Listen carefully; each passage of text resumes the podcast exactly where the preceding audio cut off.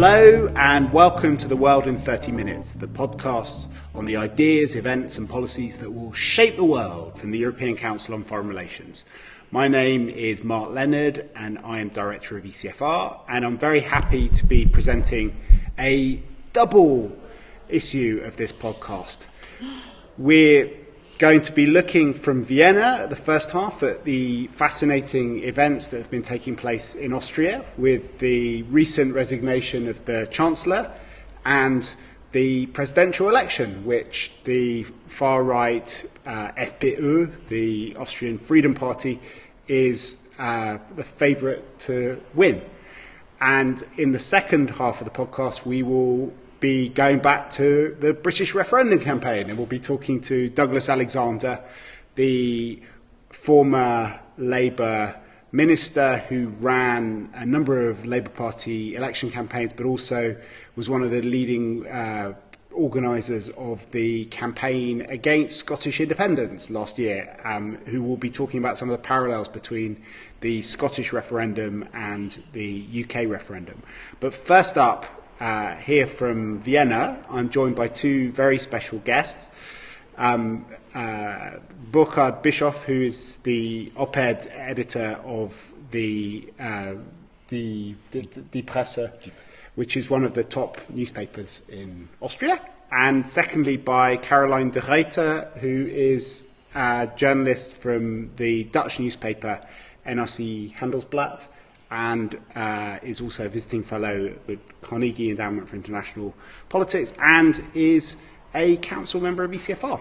So, Burkhard, why don't you start? Tell us what's happening in your country. No, of course, the the two uh, things are interrelated. I mean, I mean the uh, first round of the presidential election, where the uh, candidate of the of the uh, as we say, blue party, that means the FPÖ, the uh, Freedom Party, uh, came out very strong.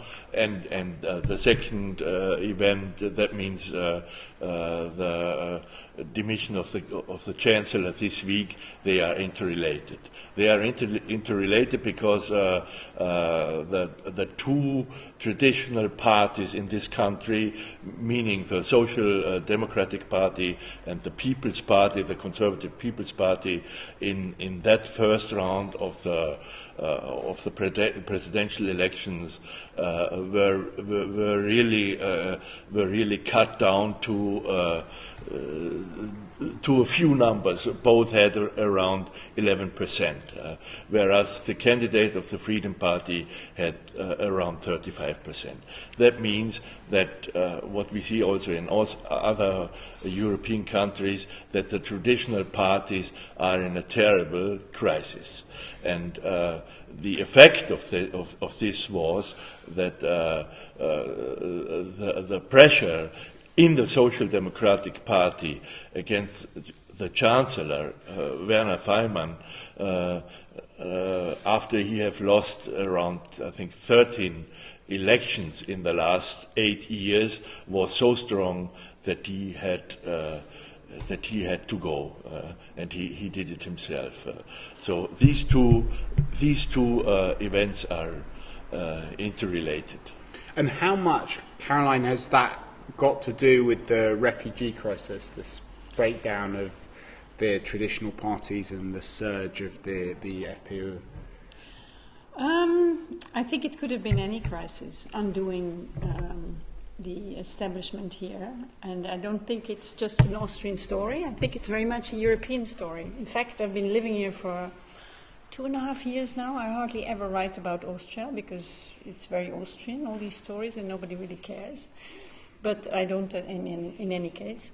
Um, but now, all of a sudden, I start writing more about Austria because I think these are very European themes, or maybe even global themes. Uh, what you see, in my view, is a, is a political class that has long ago ceased to be political. They are just trying to manage the situation. They have, just like anybody else in Europe, uh, they have globalized much of the economy and uh, then things happen.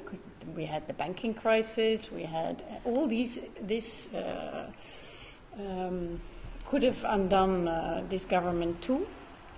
Um, and um, they don't have any political vision. They don't have a pol- really political response. People don't or hardly vote anymore because they don't see that they have any choice between, you know, mainstream left wing or right wing. And um, and then all of a sudden you have, like in my country, in the Netherlands, or you have it now with UKIP in uh, in, in the UK uh, you have protest parties coming up challenging that sort of non-order, that, that sort of you know political management, as I call it. And they have ideas, and uh, in my view, they won't work. But you know, it, it sounds nice. It is a sort of a vision: close the borders, uh, stop this globalization issue. So you used to have left and right against each other with ideas, and now you have people who want open societies against people who want closed societies. So, Burkhard, can you tell us a bit more about the FPÖ as a party? Because it has um, mm. obviously, uh, through Jörg Haider, left an impression on uh, other European countries and is kind of associated with quite far right uh, history. The leader, uh, the, the candidate for president, in fact, only within the last few days was quoted as saying that the 8th of May was a, was a sad day, the end of the, the, uh, uh the, uh, the, the, German surrender, uh, which is a very un Austrian way of, of talking about these things, because Austria normally likes to present itself as a, a victim of German imperialism rather than um, uh, mourning the, the loss of the Second World War.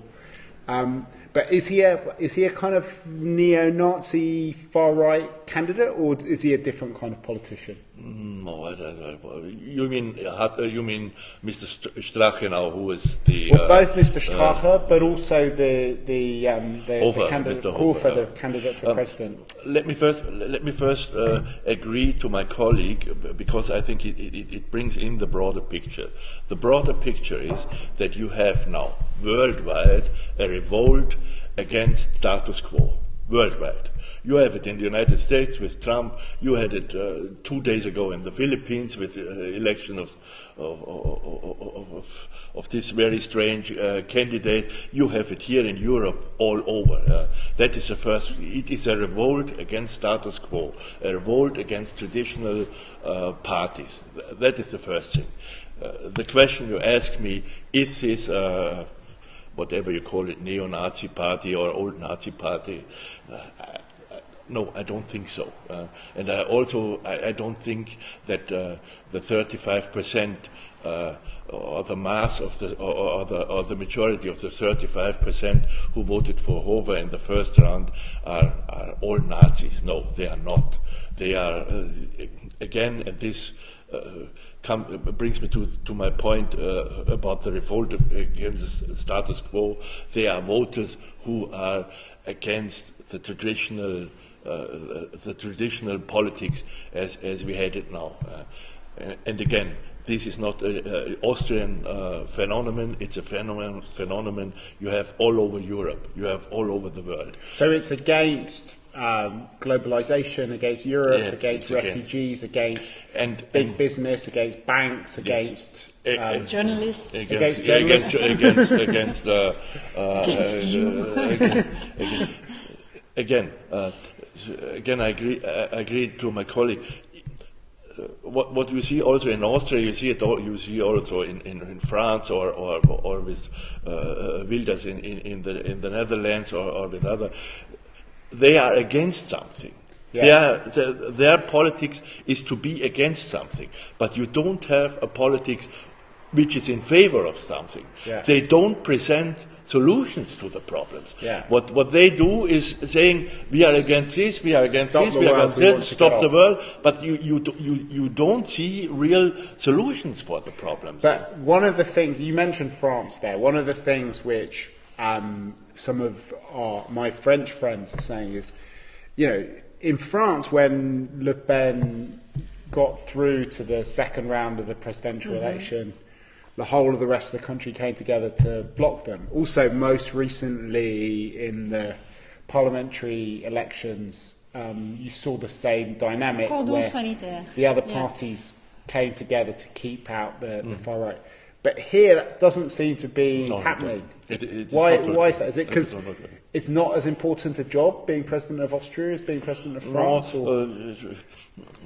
uh, how, how to put it, uh, from how I see it, you have in this country many conservatives who, who, who, simply would not would not would not uh, take the possibility or would not, would not would not be able to vote for a green uh, for a green party member. uh. You have in the in the conservative uh, element and after all, this country in the majority is conservative. uh. Yeah. If, if you if you put together Greens and, and socialists now, they may be they may be around. Uh, if it's if it's a lot, forty percent. Uh, Yeah. The, the sixty percent of the country is conservative. Uh, Yeah. The majority is conservative, and and a, a segment of this cons- conservative uh, population segment will not vote for a green for a green candidate. Yeah? And, and and therefore, I think if if, if you see. Uh, Mr. van der Bellen had 20% in the This first round. Uh, this is a Yeah. green candidate. Mr. Hofer had 35 candidate. Yeah. So one needs 30% to get the 50%. The other one needs only 50, 15%. uh, Yeah. And he and as as the mood in the population is now, he will get it. uh, Yeah. He will get it quite easily. uh. yeah. That's interesting because then, till now, we had the so-called illiberal governments in, in the European Union, and we could then say, yes, these were people who were behind the Iron Curtain for a long time. These are, you know, their uh, experience with democracies, maybe not as refined as ours, and so on.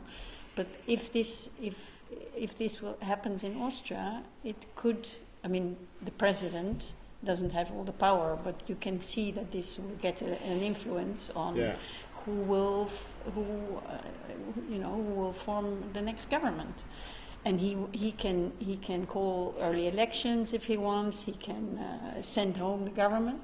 You can see a totally different dynamics. An illiberal uh, or half illiberal uh, government coming to Austria is the first. Yeah, in Austria they always say we're in Eastern Europe, but in our view, it's it still belongs to Western Europe. So that will be sort of a dent in the wall, in my Uh, let's uh, let's let's uh, uh, maybe, maybe, maybe can agree on one point. Mm-hmm. It's a, it's a, it's a question of, of Central Europe. Right. Yeah. Because So- if, if you see if you see what happened in, in Hungary, if you see what happened especially in Poland, huh? Yeah. uh, if, if you see the in between of Slovakia and Czech, uh, Yeah. what what you see now in Austria may be uh, uh, uh, um, coming closer of Austria to this Visegrad Visegrad. group, yeah, which which which is quite interesting. Yeah. So, so Austria will become the, the fifth member of the Visegrad. Group? Yeah, yeah, well, we will, we will see. Could. could, could yeah, but So, And this will change Europe. This will change the whole dynamics in Europe. so we talk. So you both are convinced that Hofer, the FPÖ candidate, is going to win the presidency. uh, And who's going to be the next prime minister then, if uh, if Faymann has gone as he is? Very difficult to say. Very difficult to say because um, if it is true yeah, that the first round of the presidential election was uh, in in uh, was mainly a vote against the, the two traditional governing parties, yeah, and they lost horrifying. Yeah, both together had 20, 21 or twenty two percent. Yeah. And if this is a, uh, if this motive is away uh, in the second round, uh, uh,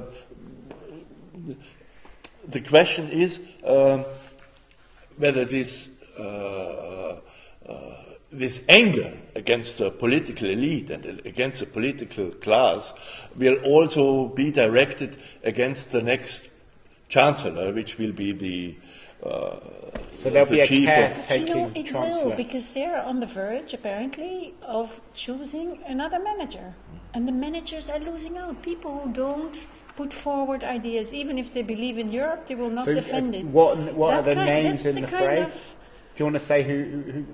So they're talking about having a manager rather than a leader for There are two main candidates in the Can you tell us Socialist about them? Party. Yeah.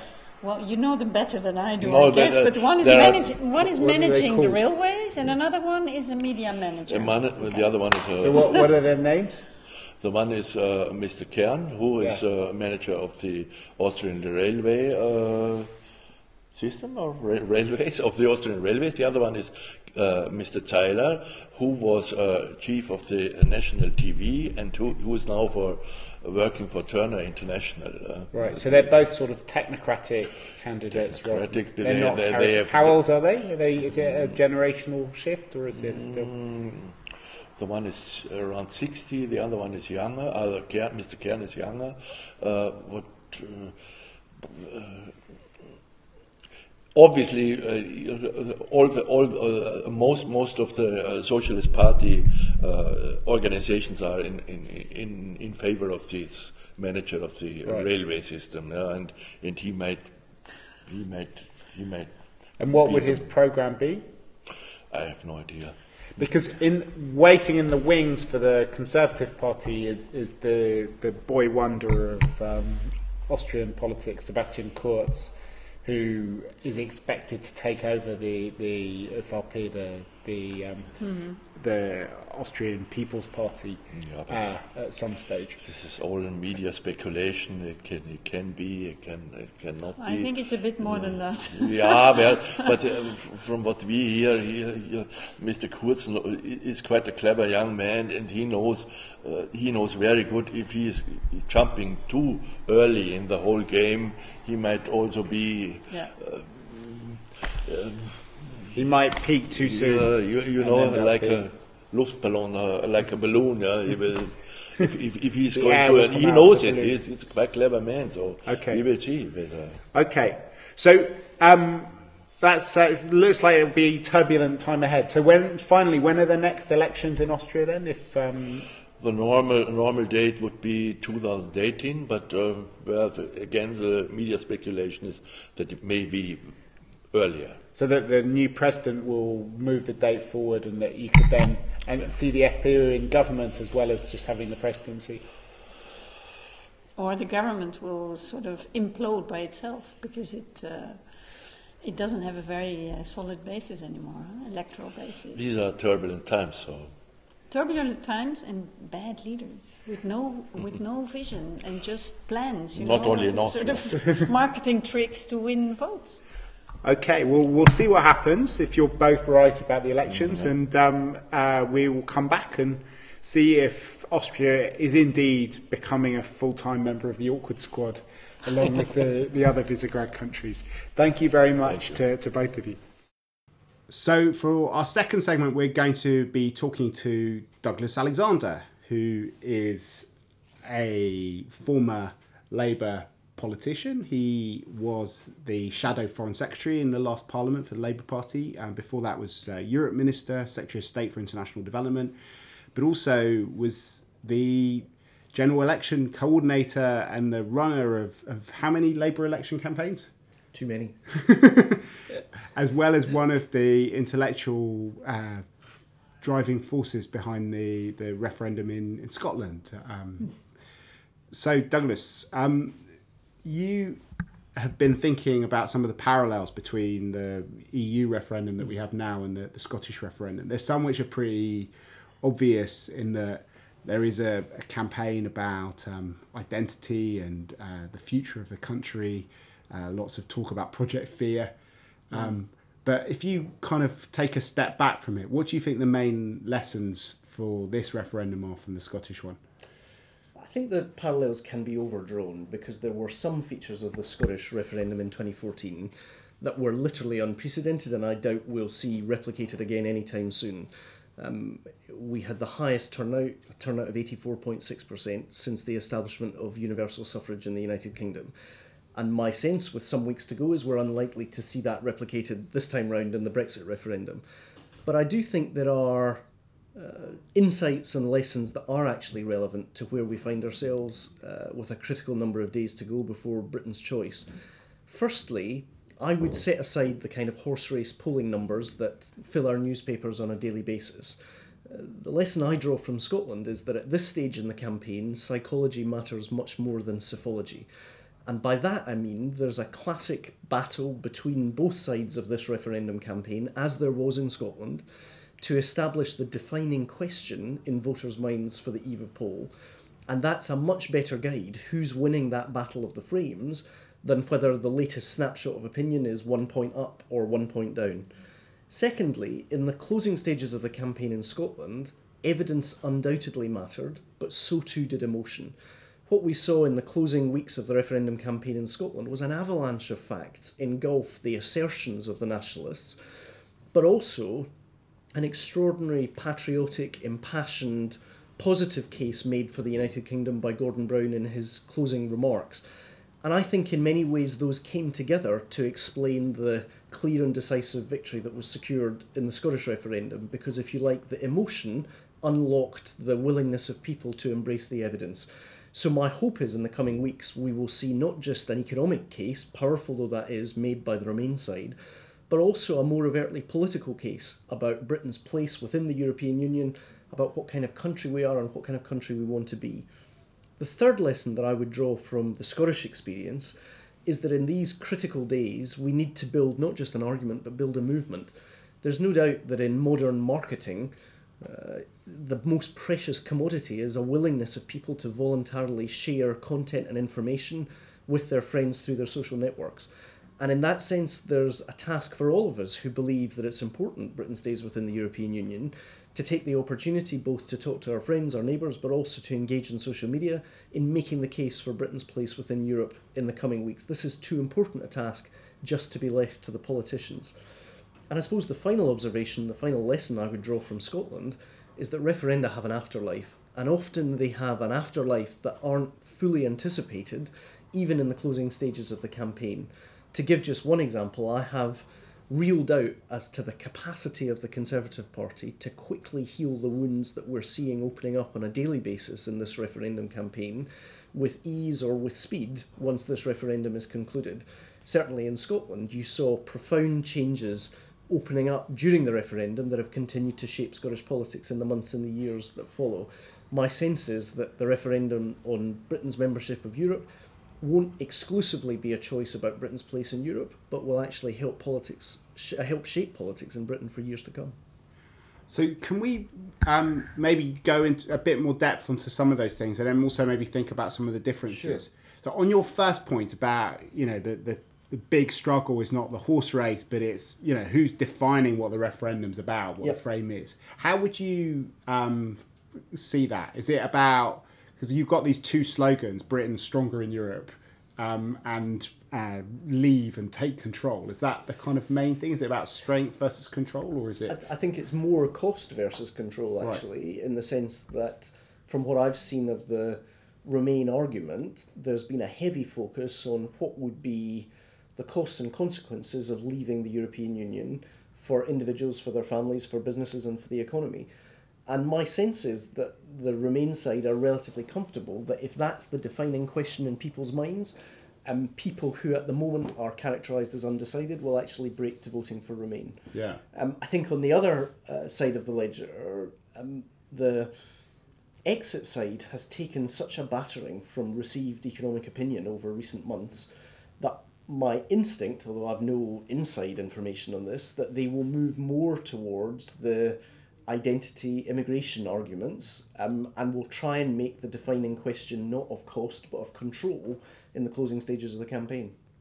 And how would you see that battle emerging? Because one of the criticisms in Scotland was was of Project Fear, and the nationalists would kind of come out and say, "Oh, not another sort of scary thing." And, and um, one of the reactions to the Cameron speech uh, earlier th- uh, mm. this week was from uh, David Davis, who said, you know, they're going to be promise, play, they're going to be talking about plagues of locusts and the slaughter of the firstborn next. Um, uh, how much how you know because obviously people did also say they hated all the fear stuff in Scotland but it did get into their minds and made them kind of think well, about let's remember there was a clear and decisive victory yeah. for those of us who wanted to stay within the United Kingdom yeah that's not a comfortable truth to acknowledge yeah. if you're a nationalist but it yeah. was 10 clear points yeah. a very clear and decisive victory and of course if you've vested your whole political life in the unique, exceptional brilliance of Scotland, Yeah. and then in its wisdom, the Scottish people, by a record turnout of 84.6%, Yeah. make a clear and decisive judgment to stay part of the United Kingdom, that's psychologically quite hard. Yeah. And so you seek to say, well, that wasn't really the result, or you say that there were reasons that the result happened which weren't fair. And a lot of the post match commentary in the Scottish referendum campaign, I think, have been people seeking to come to terms with what was actually a pretty clear and decisive result. lost.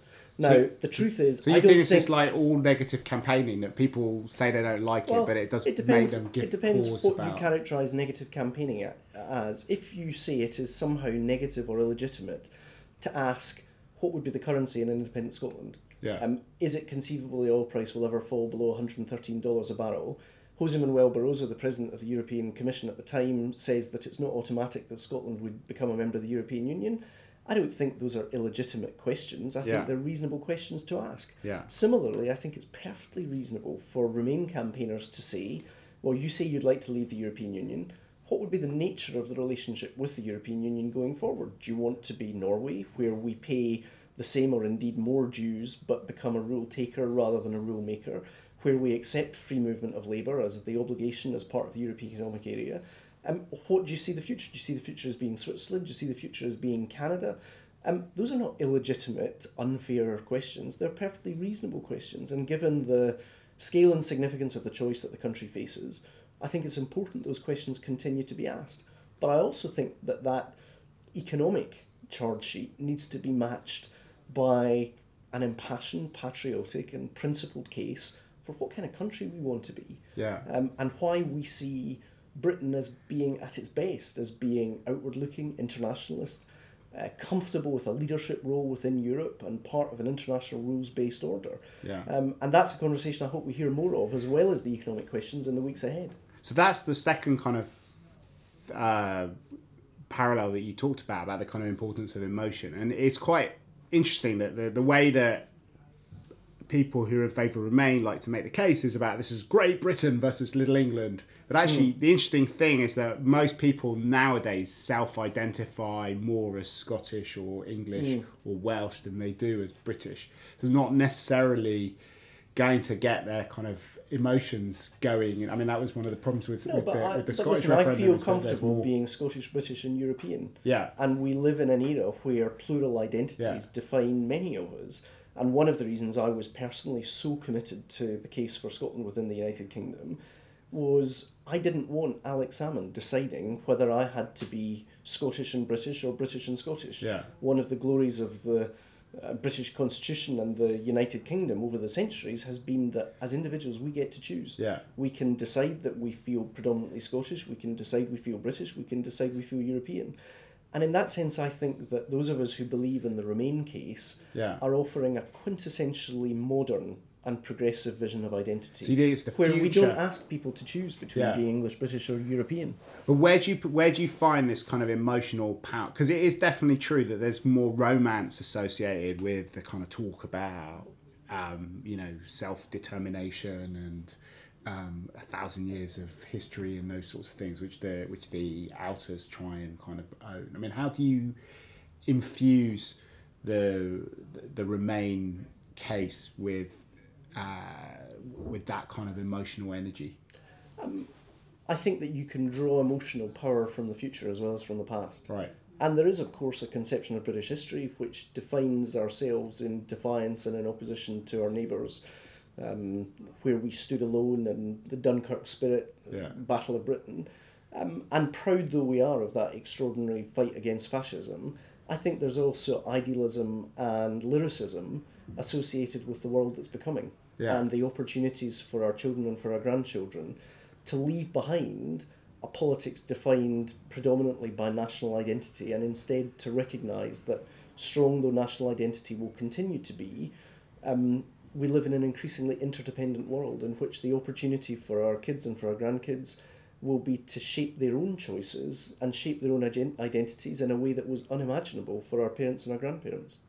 What about this idea of building a movement? How do you build a movement in six weeks, which is what we have now until the referendum? Well, I think one of the changes that the internet and social media has affected is the capacity for people to organise uh, politically at speeds unimaginable uh, in the pre-internet age. And you don't need to take my word for it. Look at much that was written at the time of um, the initial revolts across the Arab world. The capacity for organisation in those countries, thanks to media like Facebook, was unprecedented. And in that sense, it relies upon the motivation and the animation of a significant portion of the population.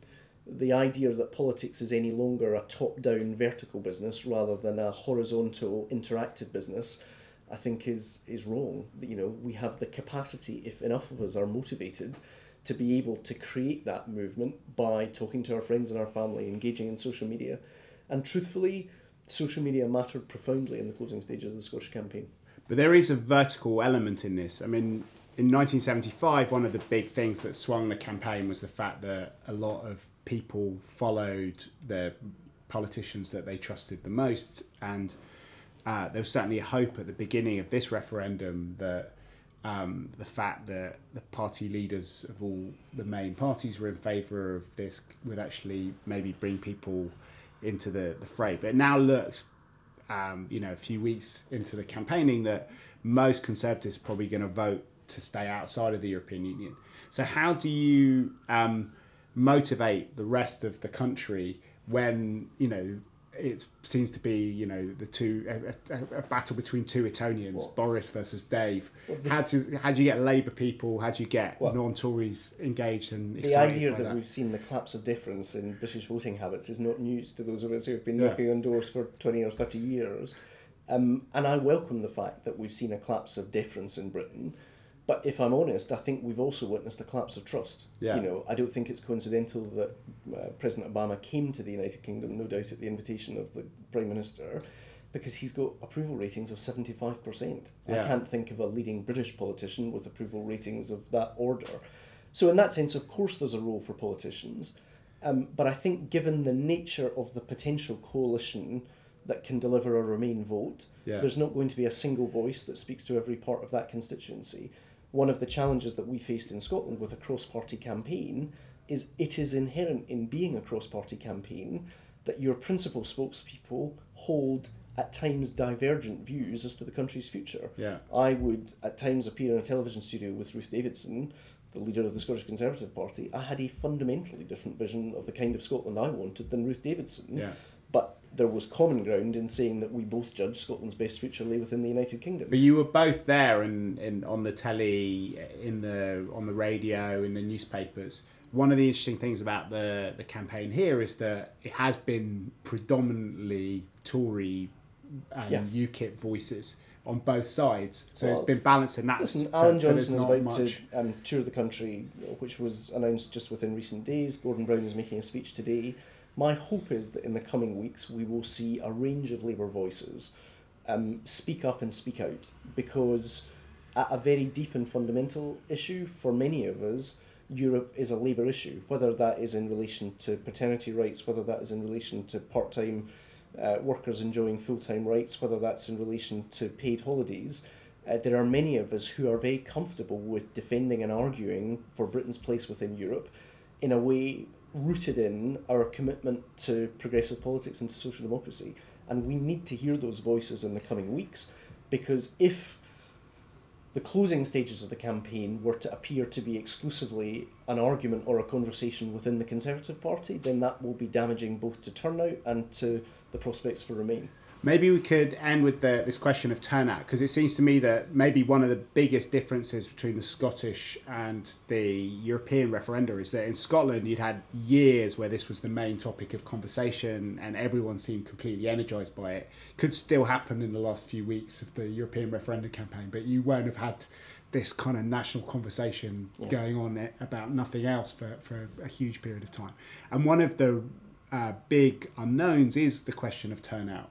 If we had 84.6% turnout in the European referendum, then um, it, it would inv- include a lot of people who uh, are in favour of staying in but without much enthusiasm. But there does seem to be a big enthusiasm gap between the third of the country that are desperate to get out of the European Union and the third that want to remain.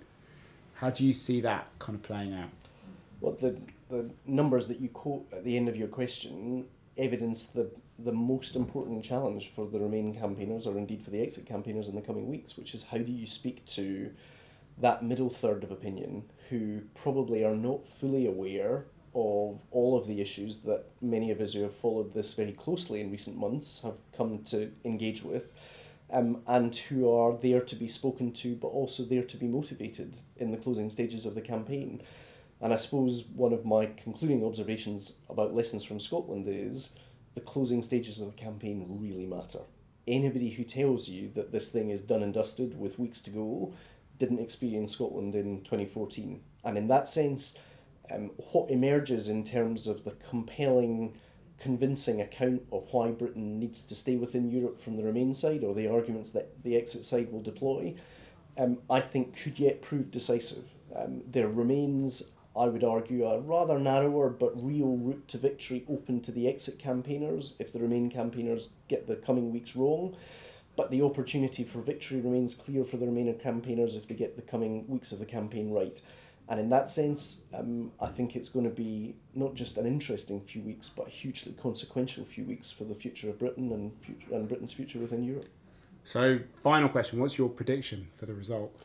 The experience in Scotland makes me wary of making any prediction this far out because um, my sense is what will determine that outcome will be who prevails in the battle of the frames in the coming weeks. Of course, my hope is that Remain broadens and deepens its support in the coming weeks, and I believe that that certainly is open to the Remain side of the argument. But um, I'll, as for the predictions business, I think uh, that died a death in the general election of 2015. So, did you ever think that you were going to lose in Scotland? Um, I always had the humility to say that uh, the risk was real and that we couldn't be complacent for a second. And I sincerely hope that that is the same psychology informing the Remain campaigners in the remaining days of the campaign. Thank you very much, Douglas. So we'll come back. To, maybe we can come and talk again after the campaign and see uh, see what actually happened. Okay, great. Thanks a lot. So that brings this double podcast to an end. We won't have a bookshelf segment this week, but we are putting up links to uh, things which you might want to check out if you're interested in what you've heard so far. There's a link to an article by my colleague Gustav Gressel on the Austrian elections and an event we did with Douglas Alexander where he goes into these issues in greater depth. If you enjoyed the podcast, please give it a rating on iTunes, SoundCloud, or Mixcloud. And send us your comments. My email address is mark.leonard at ecfr.eu. But for now, from Burkhard Bischof, Caroline de Gruyter, myself, Mark Leonard, and Douglas Alexander, it's goodbye. The editor of our podcast is Katarina Botel Atinaro, and our researcher is Ulrike Franke.